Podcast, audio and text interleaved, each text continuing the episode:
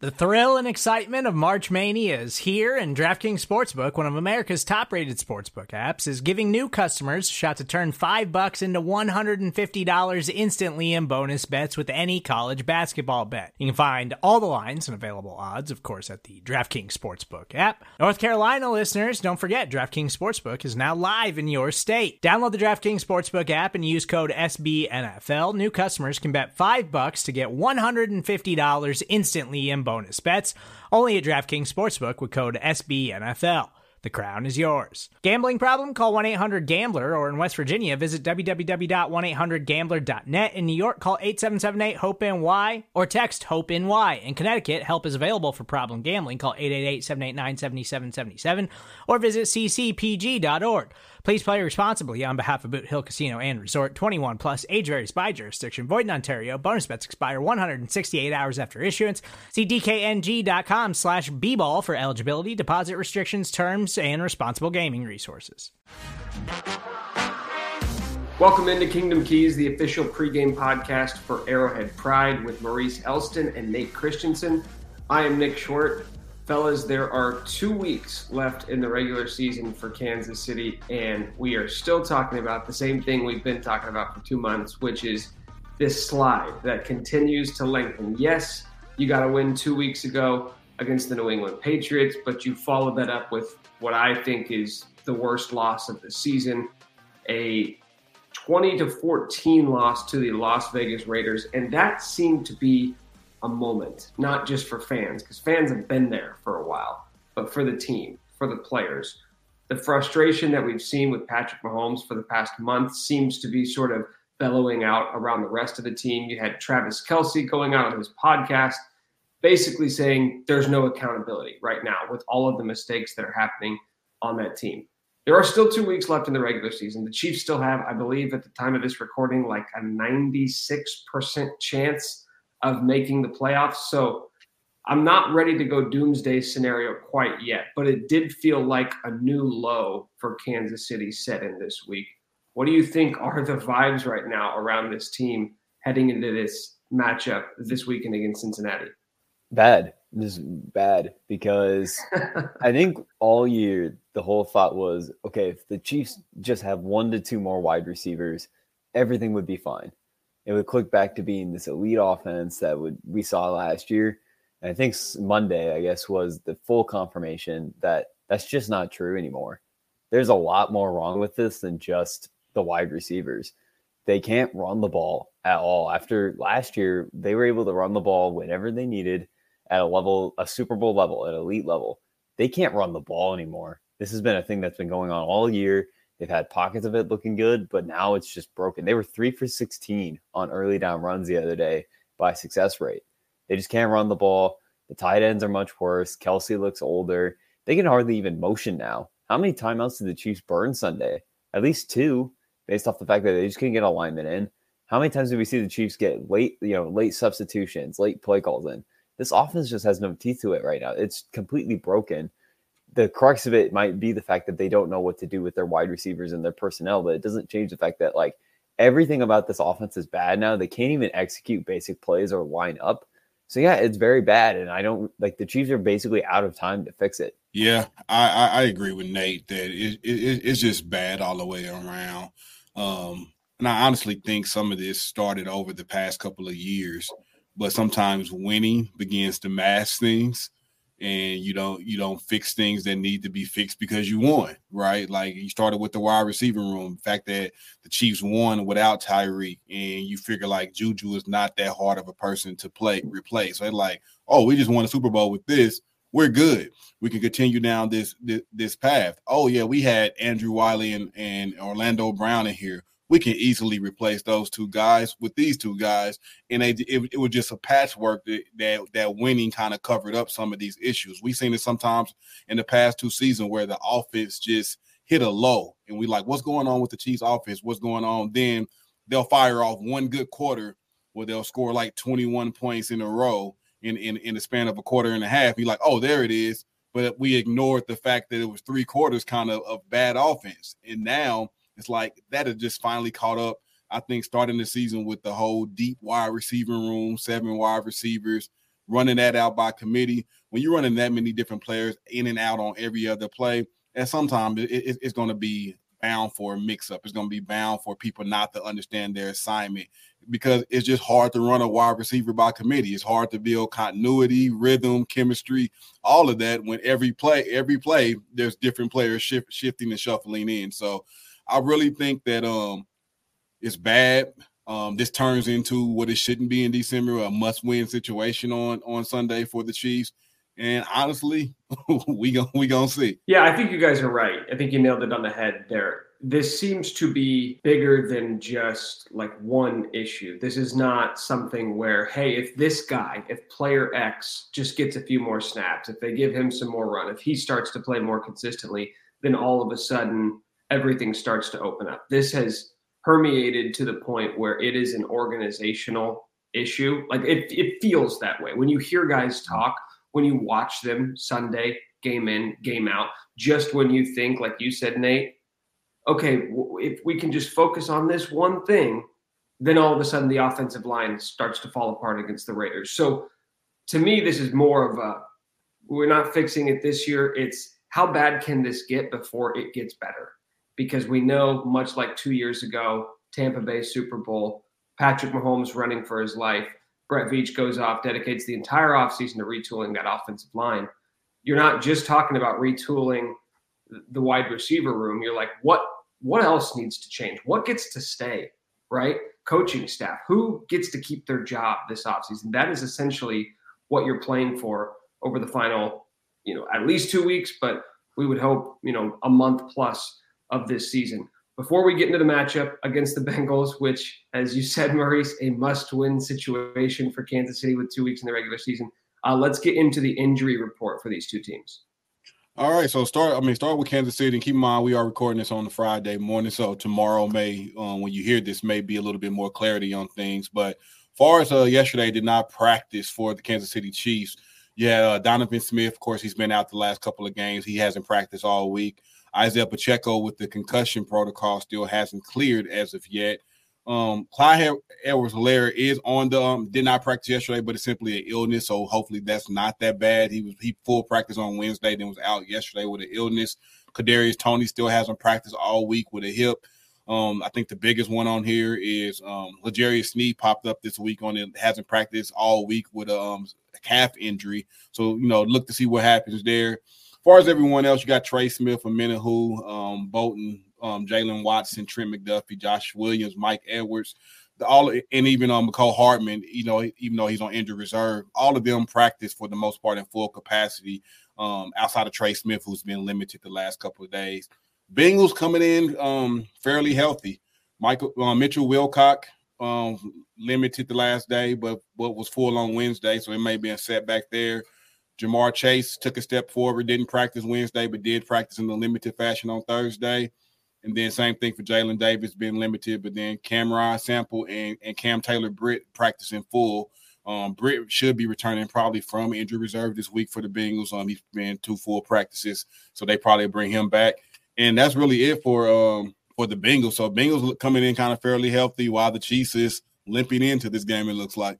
Oh, okay. Well, uh, Ja'Marr Chase already started uh, earlier this week. Like, I wondered if you guys saw the, I'm sure you did, the locker room conversation. Mm-hmm. He immediately wanted to go after the Chiefs secondary, saying there's nobody there that really scares him. He doesn't think anybody in the Chiefs secondary can cover him one on one. Do you guys think he has been waiting for this moment since last year's game when Willie Gay got caught in an awkward situation? Same deal, right? Locker room what do you think of the Bengals? And he starts to kind of, mm, uh, I don't know. I don't really know. Like, did Ja'Marr Chase take that so personally that he has waited 12 months for the moment to face the Chiefs again? Oh yeah, definitely. I mean, this is even without Joe Burrow, this is still a you know a semi rivalry, a newer rivalry between two teams that have met a lot these past few years. They have a lot of you know shared experience, um, particularly you know in the AFC Championships the past couple of years. So and the Bengals are still in a position where, to their credit, I thought their season was over when Burrow went out, but they've, they've fought, they've competed, they've put themselves in position to at least compete for the wild card still. But I do believe if they lose this Sunday, it's pretty much over. So I think that anything uh, Ja'Marr Chase or any player can do to kind of get themselves revved up for this game, uh, particularly when it's an opponent that they can really hurt in terms of their playoff seating, is something that they're going to you know take advantage of. Yeah, this this has kind of turned into a rivalry, right? Um, organically, and that's the ones you like that that's not kind of pushed by the media, and it just organically turned into a rivalry. So Chase said what you think he would say, right? He he, said what, what what you know what he's supposed to say. And it's gonna be it's gonna be an interesting battle. All right, Maurice, let's start with you. You have your pick of the litter with keys for the Chiefs. There is pretty much any aspect of this team that you could focus on that needs to get better that needs to improve, but most importantly, needs to play well on Sunday for the Chiefs to get a win. Where are you going with this one? I'm going to go for for the Chiefs to win at, at, this point. I'm going to go away from the offense and I'm going to put it on the defense and I'm going to put it on the pass rush. Um, for the Chiefs to win this week, you got you got Jake Browning in there. He's he, he's been you know solid at times, right? You've seen some flashes solid. You've seen some flashes say why he's the backup, right? I think the Chiefs need to do everything within their power to rattle him um, and, and, and, get him off his mark, get him moving. Um, he's not as popular as where as a Joe Burrow, of course, right? So I think you know the Chiefs have gotten to Joe Burrow in the past and couldn't get him down a lot of times just because of Joe Burrow's pocket awareness. Browning doesn't possess that same pocket awareness that that Joe Burrow possesses. So I feel if the Chiefs can get there like they got there in the past, they'll have much more of a success rate at bringing Browning down than they did with a Joe Burrow.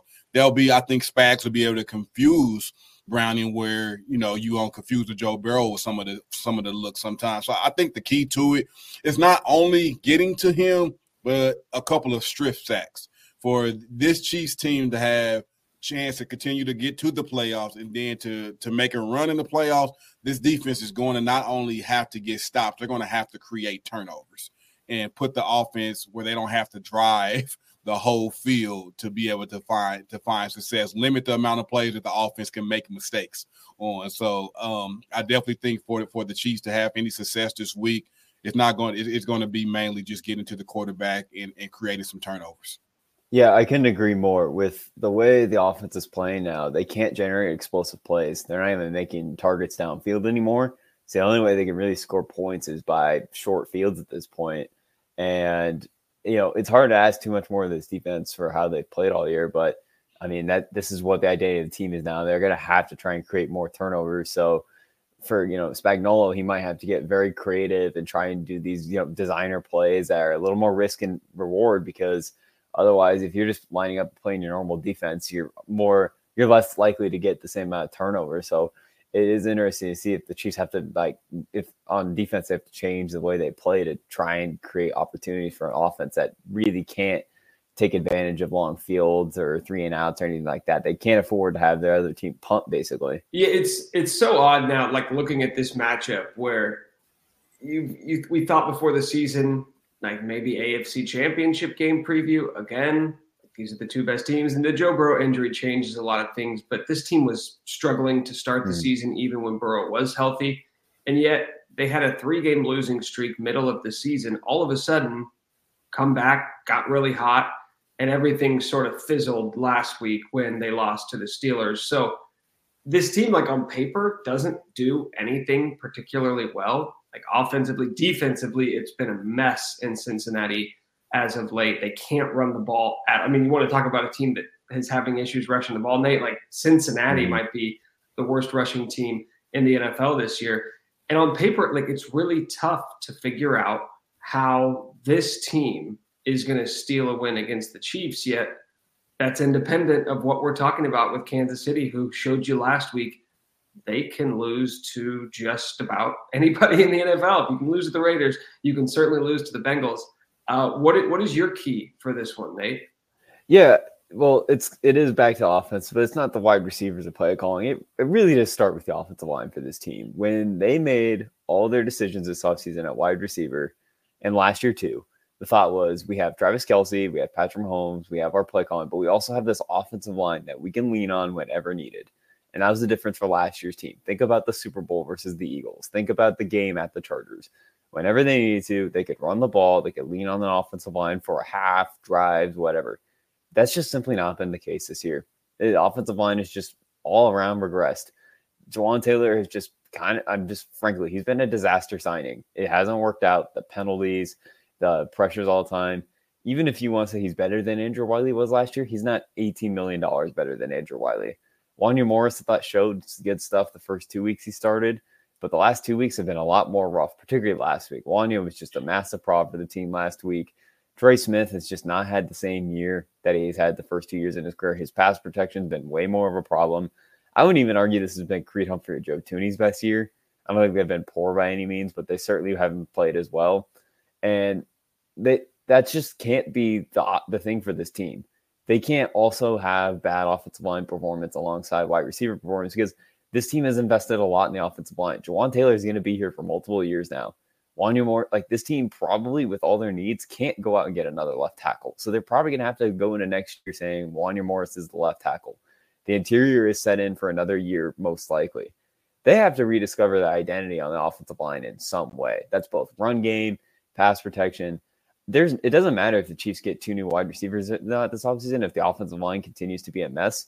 And it's frankly very disappointing because like I know they have new tackles, but this should be a team that is solidified and strong on the offensive line. And they just haven't been that all year. And it really feels like it's falling apart now.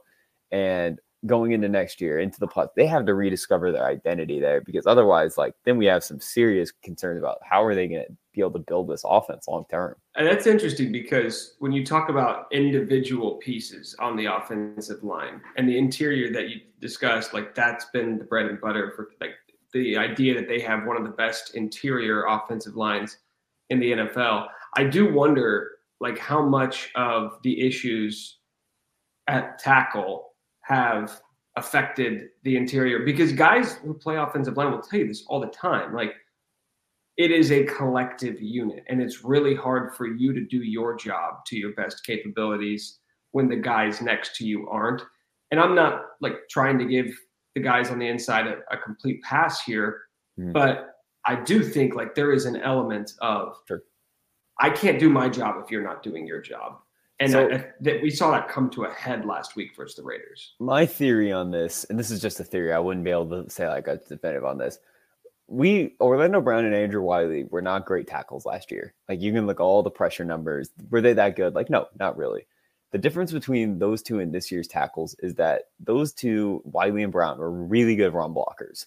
They could do a lot of different things in the run game. So the Chiefs were able to really have a diverse, good run game last year even without the fact that they didn't have great blocking tight ends last year. This is kind of the way the Chiefs have built the team. They do have very good blocking tight ends.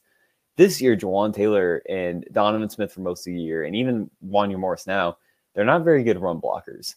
And I think the Chiefs have really struggled to find like answers for the fact that they can't run like perimeter runs because their tackles both really struggle in the run game, and they haven't been able to f- find out like runs that work for their tackles while also mitigating for the fact they don't have a dominant blocking tight end. And I, you know, the, there's not there are other teams in the league that don't have run great run blocking tackles. Like the Chiefs have a great interior. They maybe they just need to call interior runs all the time. They just have to be able to find some version of a run game because, like I mentioned, Jawaan Taylor and Wanya Morris, they're back next year. So you can't use the excuse that we can get new personnel. Like you signed Jawaan Taylor long term. So you have to be able to find a run game that works around what those players' strengths and weaknesses are maybe that goes in offseason finding a new tight end. But I think that's the main difference between this year's run game, and last year's run game, is that they're bad at both tackle and tight end, while last year they were just bad at tight end and run blocking. And I think with the run game too, like because of how the tackles have performed, it has caused you to see the limitations of what Isaiah Pacheco mm-hmm. really can yes. do.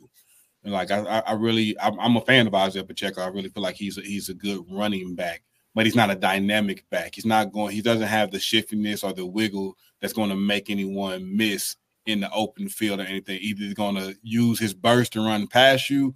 Um, and even as hard as he runs, he doesn't break necessarily a lot of tackle. He may carry somebody for three or four yards with however, but he doesn't break a lot of tackles. Mm. In, you know, to to to mitigate the fact that the ta- that his tackles. So if somebody gets to him in the backfield, for the most part, he's going down. He doesn't make that one person miss in the backfield and continue going. So I think that it's shown achieves that like not only do we have a tackle problem, we need to get somebody more dynamic in the running game here as well.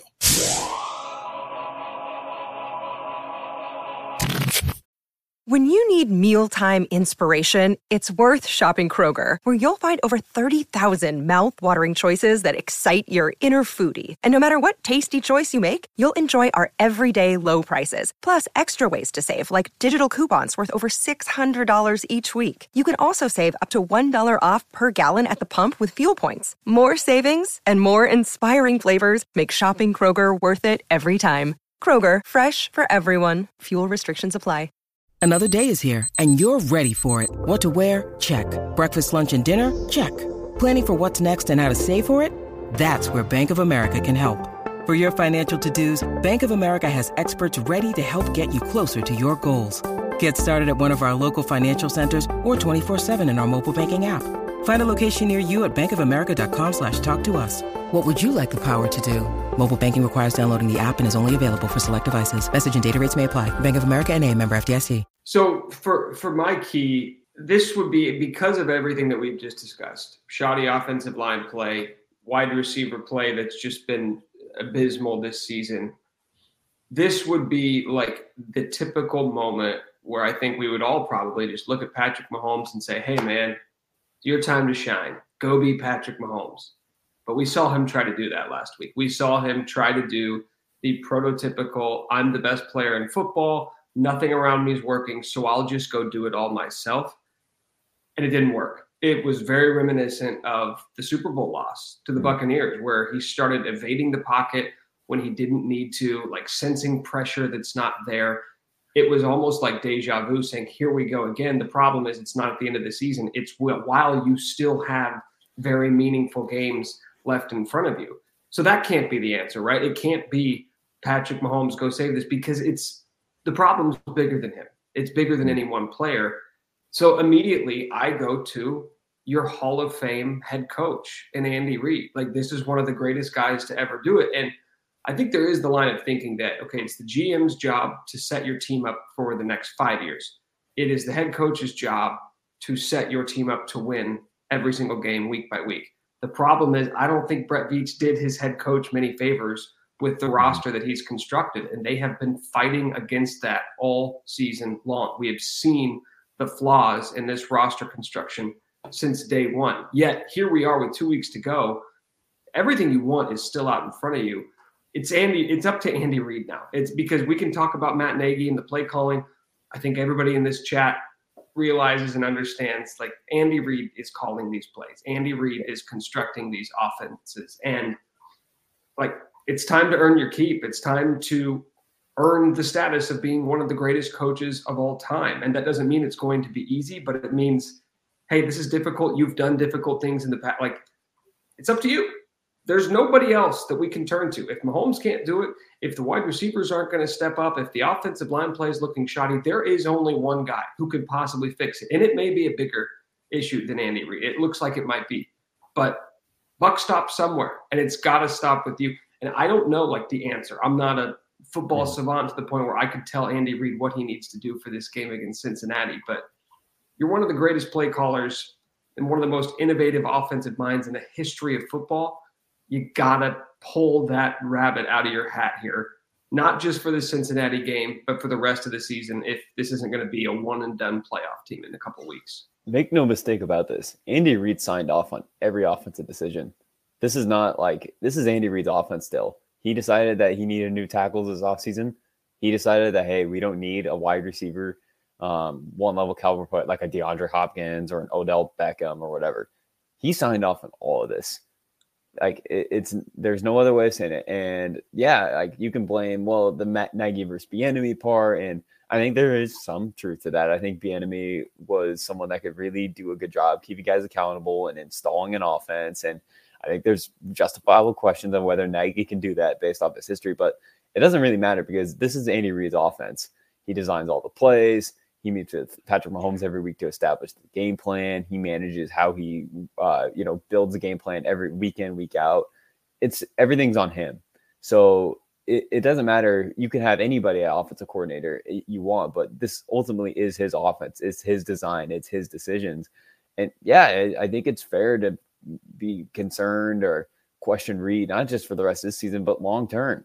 He's got to find answers for this because like I'm, I, I keep harping, but like he has to rediscover what the run game was because we know in the Patrick Mahomes era prior to last year, running the football was a struggle for this team, and it really felt like last year they had figured it out, and then it regressed this year, and there's other parts of the offense that just haven't been as good, like you know, installing plays, getting people on the same page, everyone knowing all the play calls and stuff like that, like all those things are all on Andy Reid. It's like yeah, and also the personnel decision. So yeah, Andy Reid is going to have to solve starting the rest of the season and going into next year. Like, what does he want his offense to look like moving forward? Because the next you know few years, however long Andy has left to coach, like he's still going to be the guy making all the decisions on the offense. So he he's going to have to make some hard looks in the mirror to figure out what went wrong this season and how to kind of fix it. And and you know, like you mentioned, there's still time the rest of this season he hit a low point. Andy Reid hit a low point on Monday, and he's going to have to be able to quickly rediscover something.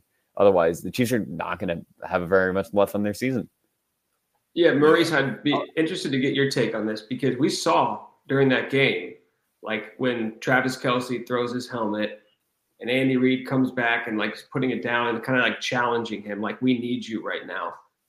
You don't see Andy do that kind of stuff during the game simply because like the knock on him, if you want to call it that, is like he is so focused on mm-hmm. the play calling. He is so focused on what is in front of him that like he takes more of a CEO approach to being like the leader of this team, as opposed to being a guy who's constantly like coaching and challenging these dudes.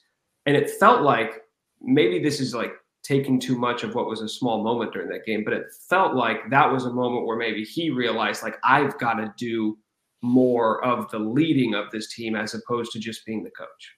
Yeah, I think I think that moment was very much needed, um, and not only just with Andy Reid, with the player that it happened with. Um, I think I think Andy Reid needed to get in the face and get on a Patrick Mahomes or a Travis Kelce, Chris Jones caliber player to set that precedent. Like I still I, I still got this right because a lot of times and Andy is he's like he, he's been a, one of those leaders that allows his staff to do what his staff is supposed to do and he doesn't get in the way of that.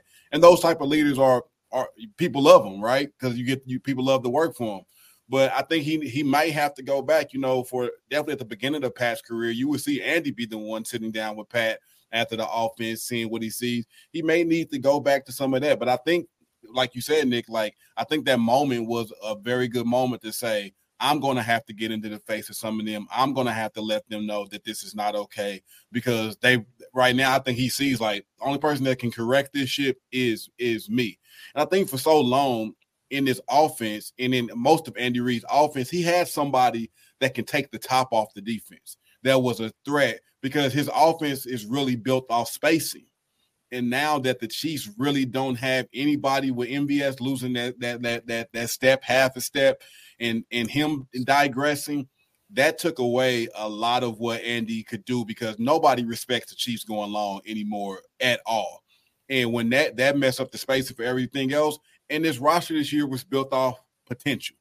We hope this guy can be this. We hope this guy can step in and do this. We hope this guy can do this. We was expecting them to turn into something that simply hasn't happened.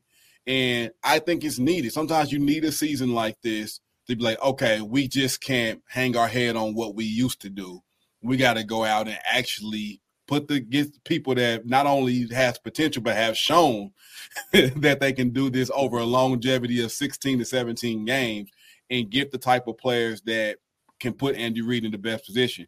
I think the only thing Andy Reid has to do now is be the person that holds him accountable, and he's going to have to simplify things. Like it's gonna have to be quick. We can't Pat Pat ain't gonna be able to drive back and hold that ball like like he's normally hoping something's gonna open up. It's not. like so it has to be mm-hmm. quick schemes to, to get people open. All right. Well, uh, vibes are pretty low right now. Let's see how we feel here in a couple of minutes. Let's get to game predictions. This game is at Arrowhead. The Chiefs are a seven point favorite for Cincinnati this weekend. Nate, let's start with you. Where you going? That seven point line blows my mind. I really don't get how. Like, I know the Bengals had a really bad loss in Cincinnati, but I honestly think a lot of it is the fact that they didn't have Ja'Marr Chase, and they have Ja'Marr Chase presumably this week. It's not confirmed he's back, but we can pretty much assume he'll be back. I'm picking the Bengals. I have no reason to pick the Chiefs right now based off what they've been this past eight week stretch. I don't think the Chiefs have a lot of answers on offense right now. And another thing about this is the Chiefs have two less days to rest. The Bengals played on Saturday, the Chiefs played Monday. The Chiefs have played a game that frankly could break their season. Like that was a awful performance on national TV. Everyone saw, everyone saw the frustrations. Maybe it's a moment they galvanize, but we've been looking for that galvanizing moment all year and it never really came. And I just have no reason to believe it right now. I have no reason to believe this offense is going to figure anything out on a short week with more injuries. We don't even know if L'Jarius Sneed's going to play. Like right now, he hasn't been practicing. If he doesn't play, what's your answer for Ja'Marr Chase and Tee Higgins? It's probably not as good. So I have the Bengals winning 17 to 14. I just have no confidence that the Chiefs can be any good team right now. The Bengals are not a great team, but they're still a competent, good team that has a lot of reason to come to this game and try and win. And until I see something different from the Chiefs, I just have no expectation that they're going to be any good team, frankly. All right, Maurice, Nate has set the tone here for the game picks. What about you? How are you feeling about the Chiefs' chances? I won't lie, like every part of me wants to go Bengals here, and I have no reason to really pick the Chiefs, but I am. Um, and this is hope. this is me holding on to a last glimmer of, of, of hope for for this team. Um, I think it's going to be a fight. Um, hopefully, they can just hang in there and fight it out. I'm going to say Chiefs, and I'm going to say 23 20. I don't think um, any of these games has ever been decided by less than three points um, or more than three points. So I'm going to stick in that line. Say Chiefs get a last minute field goal, probably from deep, probably like a 50 something yarder, if we take home the win 20 because it's a must. But think about it, it's a must win situation for the Chiefs and a must win situation for the Bengals to keep their playoffs hopes alive. So, going to be another dogfight, a rivalry. But without Sneed, oh, if Sneed is not able to go, that's going that's going put a whole tough thing on what the Chiefs have been doing on defense all year long. Um, and definitely coming up against these two dynamic receivers and Tee Higgins and Ja'Marr Chase. But somehow, some way, hopefully, the Chiefs edges out by three. Yeah, so like these past two weeks, even with the Patriots win, I think this is the worst two game stretch of the season. It's easy to say that when you have the worst loss of the season baked in there, but the Chiefs offense didn't look good versus New England either.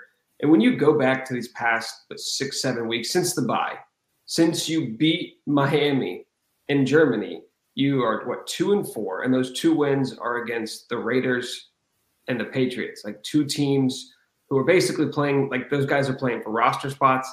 Coaches are coaching for jobs, like in the case of Antonio and Bill Belichick. This is a different level of, of like rock bottom that we've seen for Kansas City. Yet, I go back to that Dolphins game, which that was a long time ago. But you didn't win that game because the offense was great. You won that game because you held the most explosive offense in the NFL to 14 points.